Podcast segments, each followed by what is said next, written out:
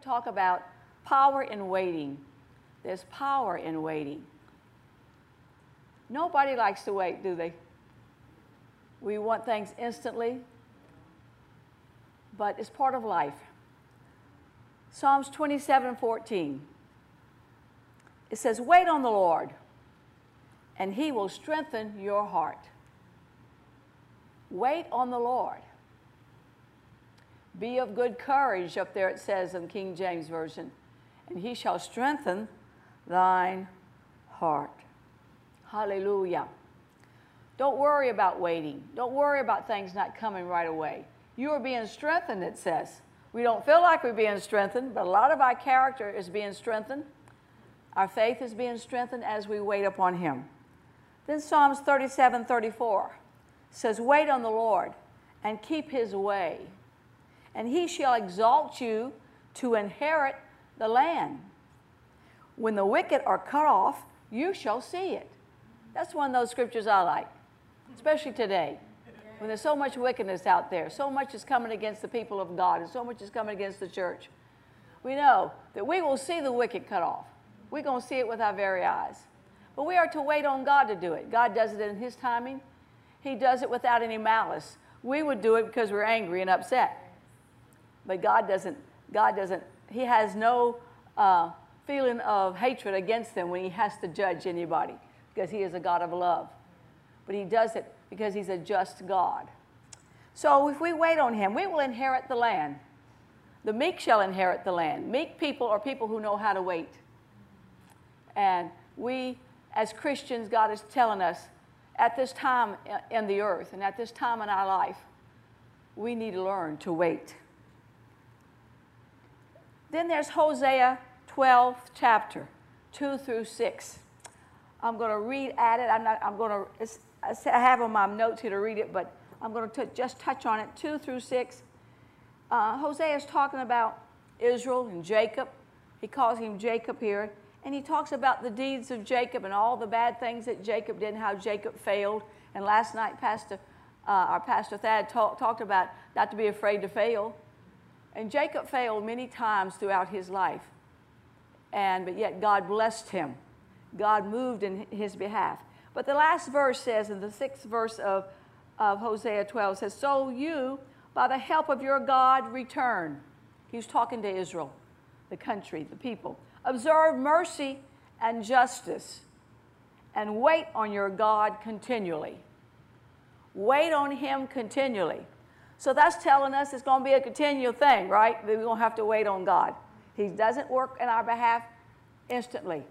He can, and sometimes He does. But most of the time, we, he wants us to trust him. Uh, and in Genesis 49 18, Jacob said when he was blessing his sons, that's Genesis 49, chapter 18, verse. He was blessing his sons. And all of a sudden, he says, I am waiting for your salvation, O Lord. Even in that time in his life, going to be with the Lord. He was dying at the point, and he was blessing his sons before he died. He says, I'm waiting for your salvation. I'm waiting for your deliverance, oh God. Aren't you today? Aren't you? Whether it's your last breath, you're still waiting for your salvation, oh Lord. When He delivers me, when, and it says, Great is with those who die in the Lord. Hallelujah. Praise the Lord. Jacob saw his sins and failures and those of his sons. He was crying out for a Savior to deliver them at that point. Still, we're looking for deliverance. Hallelujah. Isaiah chapter 64, verse 4 says, Our God acts or had, takes action on, for the one who waits for him. God acts for the one who waits for him. Then we find in Mark 15 23 in the New Testament, Joseph of Arimathea waited for the kingdom of God. Many of the people of that day were waiting for Messiah, they were waiting for the kingdom of God. Then, of course, Acts 1 4. The disciples waited for the promise of the Father, the Holy Spirit. He, they waited. They waited. Hallelujah. 1 Thessalonians 1:10 tells us to wait for his son from heaven. We are to wait for his return. Wait for his son from heaven. Philippians 3 20 through 21 says, Eagerly wait for the Savior. Eagerly. We should not do it as, oh my, I gotta wait another year. Oh my, how many years have I waited for this prayer to be answered? No, eagerly wait. Look forward to what's coming because God has a special blessing in everything we ask for. When He answers, He adds to it. Can you realize that? When He answers, He adds to it. It's like your birthday, you know you're going to get a present, but grandma or grandpa or mother or daddy throws in a little extra money. Say, go shopping. Oh, that's worth, worth waiting for, right? You get your little present, then they give you some money on top of it all because you eagerly waited. Hallelujah. How many little children eagerly wait for their birthday? They eagerly wait for Christmas? We should be like a little child. Jesus tells us we should come to him as a little child. Hebrews 9:28 tells us that those who eagerly wait for him, we're talking about Jesus, he will appear a second time apart from sin for salvation. Salvation is complete deliverance complete deliverance. When he comes back, we're going to be completely delivered. Hallelujah. Even the Lord Jesus is waiting. Did you know that? Hebrews 10 13 says Jesus is waiting until his enemies are made his footstool. He is waiting for his kingdom. So not only are we waiting, Jesus is waiting. He's waiting when the Father says, It is time. It is time. Hallelujah. But have you ever had to wait? I mean, really wait? I'm sure you have, and it's not fun. We get impatient and give up many times. But they that wait upon the Lord shall renew their strength. And the natural waiting seems to be unproductive at times. I know I've waited in line and had to leave because my time was running out. And I was at a place that they were just taking the, too long. And it was unproductive. Did not, it did not uh, was not productive at all for me to stay in that line. I'd have been late for where I was going, so I had to leave. But it's different with God. If He promised it, it will come to pass. My thought on waiting came when I was reading in Genesis of the story of Joseph and how long he waited for what the Lord God showed him. Have you ever thought about Joseph? By his waiting, it brought him power. It brought him power. Joseph, when he was in his teens, being the baby of the family at that time, born of a different mother, and he was loved by his father more than his brothers. He had two strange dreams about his brothers bowing down before him. On top of it all, he related the dreams to them. I read in the commentary said he really should have told his father first, but he was young and excited about what he saw. I don't think he meant any harm by it, but they took it wrong.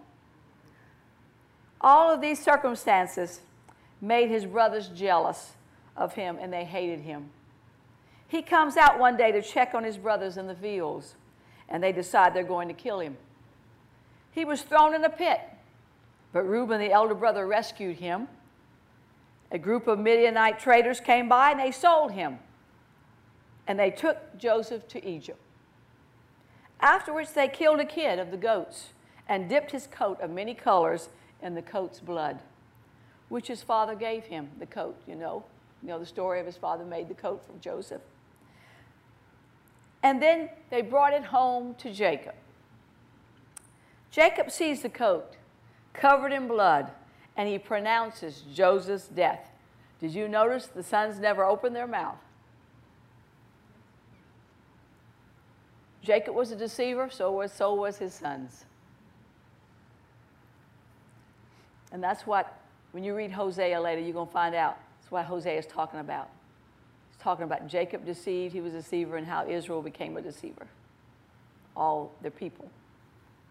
So Jacob come, came to the conclusion that Joseph was dead because of the blood that they had on him. Now, here is the power that comes in waiting. Joseph waited in the pit. Pastor Thad and I was talking about, we don't know long, how long he waited in that pit. He was sold to Egypt and to, to Potiphar. and served many years there. He was placed in prison because of Potiphar's wife lying upon him for many years. And finally, he was brought before Pharaoh to reveal the famous dreams of Pharaoh of seven years of plenty and seven years of famine. Pharaoh elevates Joseph to second in command to him in Egypt. And Joseph was 30 years old.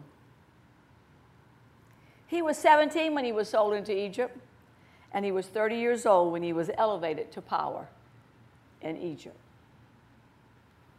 Now, during the famine, Joseph was probably around 37. I figure out, you know, seven years of good, and then seven years of famine. We don't know exactly what part of that famine that Israel, the, uh, the children of Israel, came to Joseph. But I say he was probably 37 years or older when his brother stood before him and bowed before him, just as he dreamed. Joseph waited faithfully and served God and Pharaoh. Because of his faithfulness in waiting, the Lord showed him that his dreams came to pass by raising him to power. And at the end of Genesis, the, the, uh, his brothers are worried about Joseph going to hurt, hurt them because of what he, they did to him. But Joseph said God knew exactly what he was doing. God's plan. This was all in God's plan to save the children of Israel, to save Jacob's family, to save Abraham's seed, where the Lord Jesus came from. God is faithful. What he says he will do, he will do it. There are others in the Bible that waited for the manifestation of the power and promises of God, and I'm sure you can think of many, but I'm going to touch on some, so bear with me. Number one, Noah preached 100 years while he was building the ark for the flood that Almighty God said was coming. When the ark was finished, the flood came, demonstrating the power of waiting.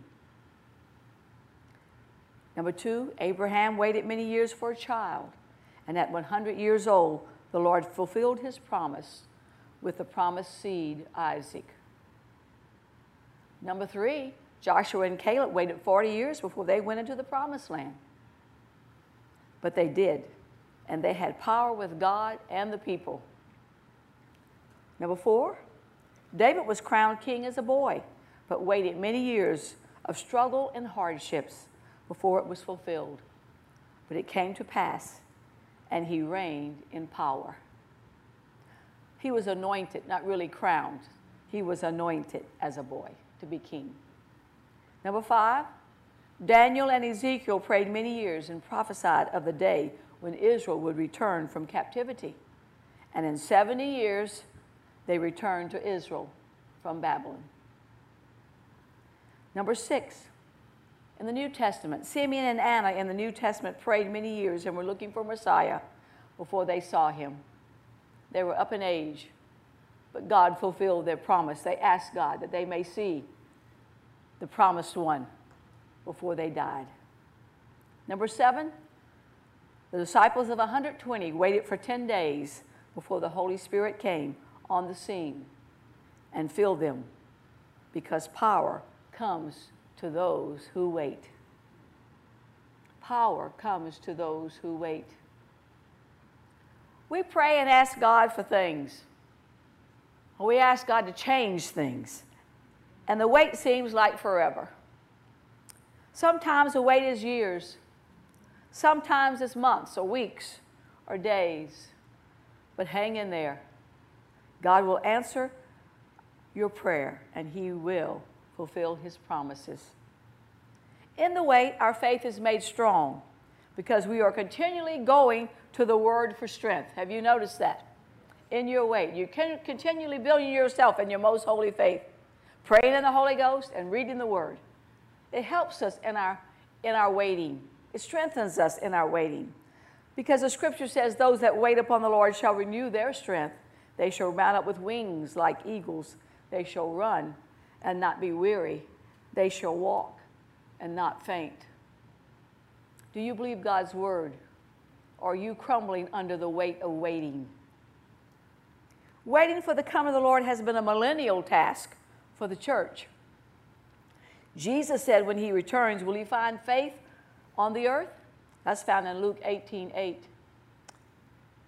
That has always been a pondering question to me. He's coming back for the faithful that have been eagerly waiting for him. The faithful will experience the power that comes from waiting. Waiting is not easy for the human being. Many times we do things for ourselves instead of waiting on God because the wait is too long. And then we find ourselves in failure. Pastor Thad talked about the hardships of failure. Not let the hardships of failure get into you, to us last night. And if we don't learn how to wait, we will find ourselves in failure. We will get impatient and we'll do things on our own.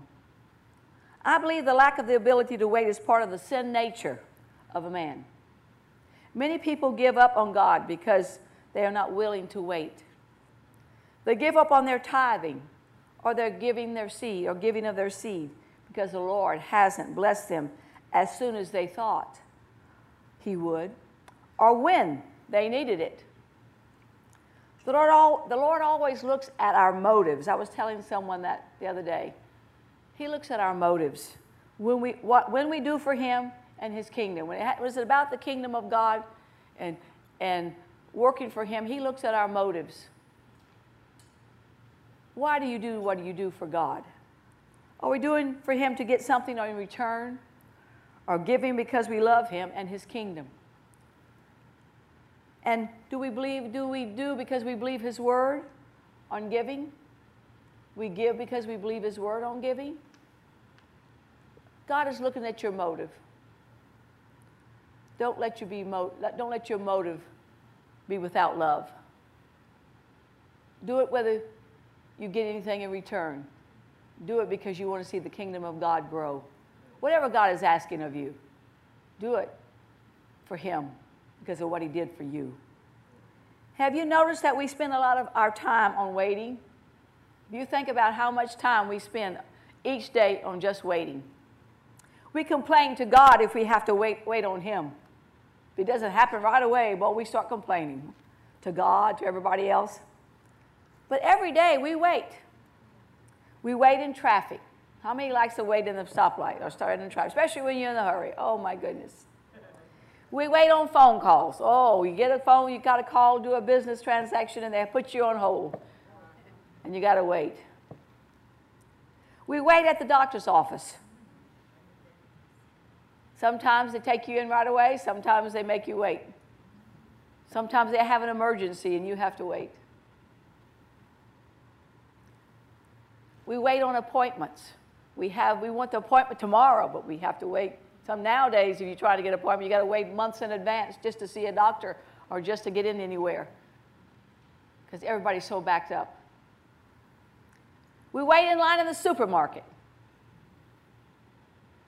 How many try to always, if you got a few, few pieces you want to get in that short line? Because we don't like to wait. Wait, we wait on people. They say, I'm coming at a certain time, and they hadn't got there. Maybe you've had dinner ready and they're late. We're waiting on mail orders. Do we complain about that?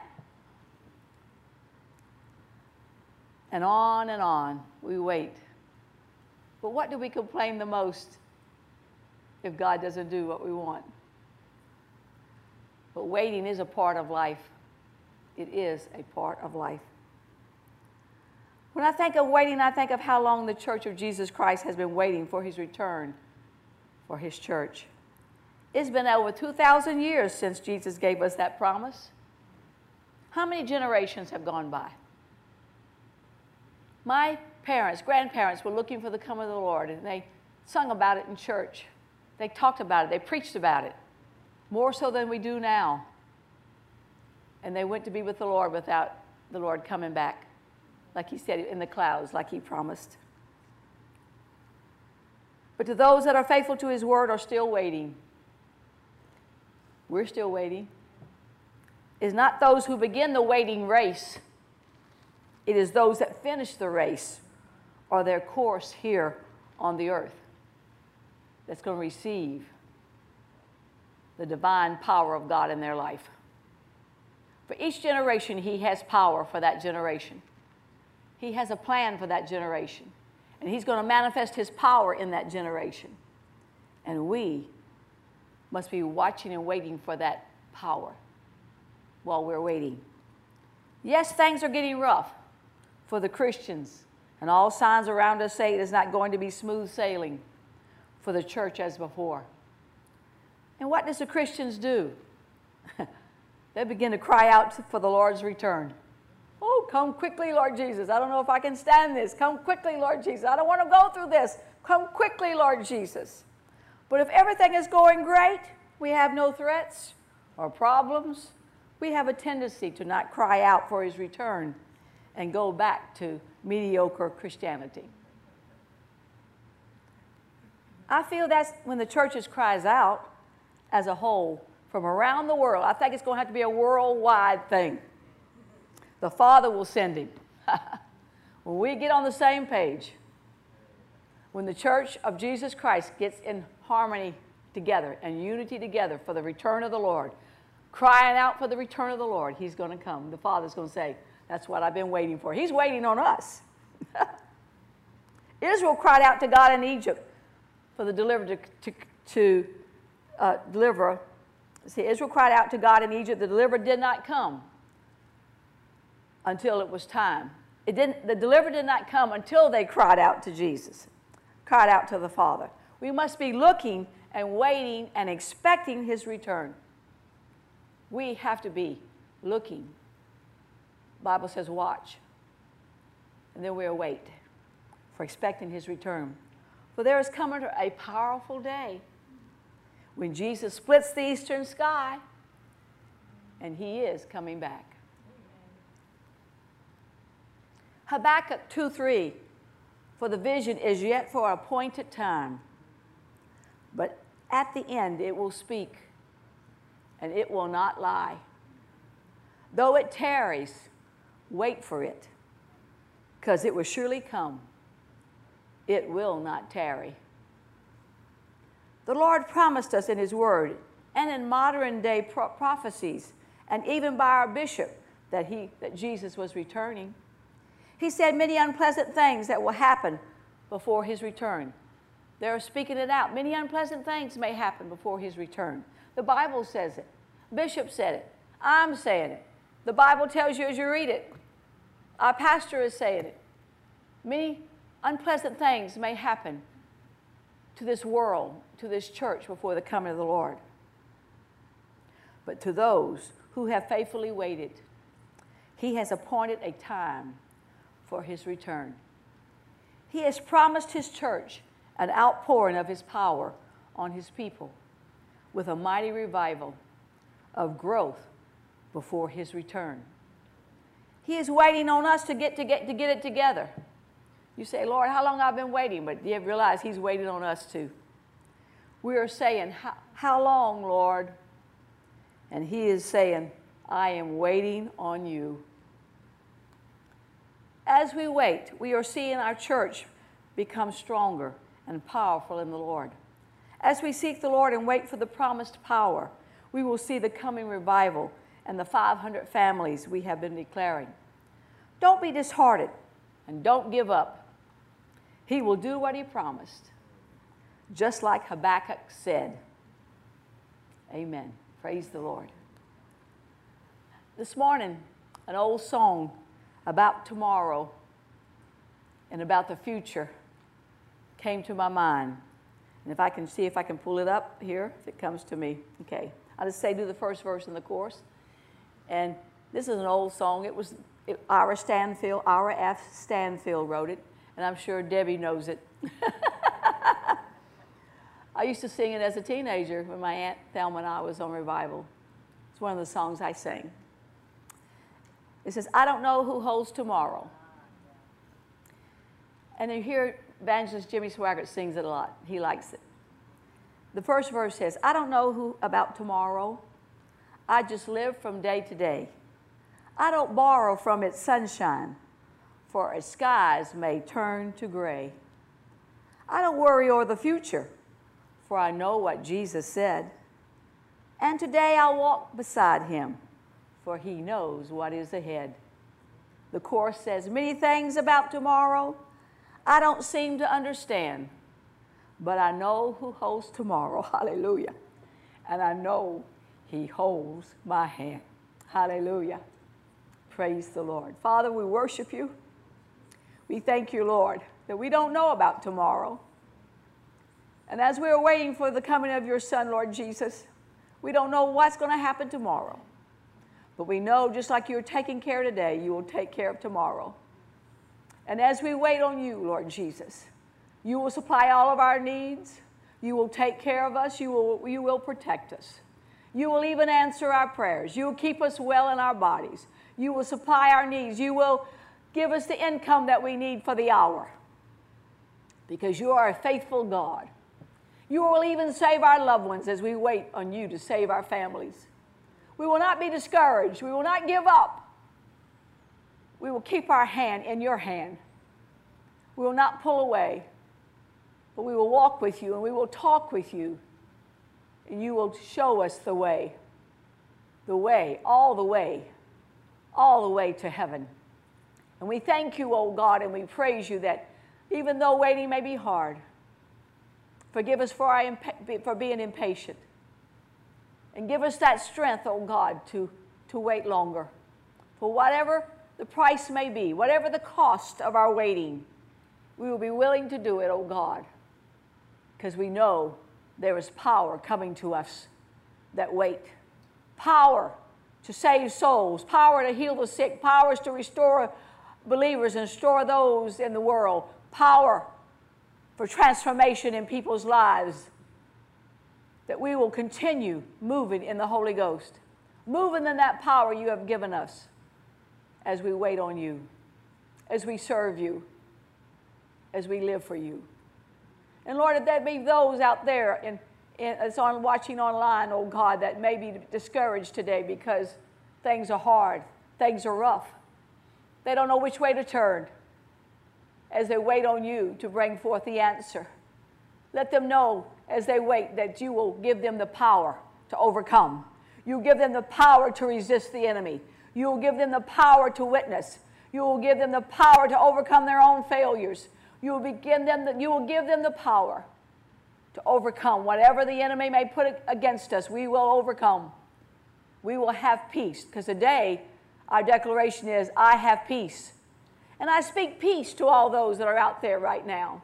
Those that may be discouraged, peace to them that the peace of the Holy Spirit, the peace of Jesus Christ, may be upon them right now as they are waiting for the answer. And I pray, Lord God, that their answer will come soon as I agree with them. Whatever their problem may be, that their answer may come soon and you will solve their problem. I ask you to get involved in their situation, oh God.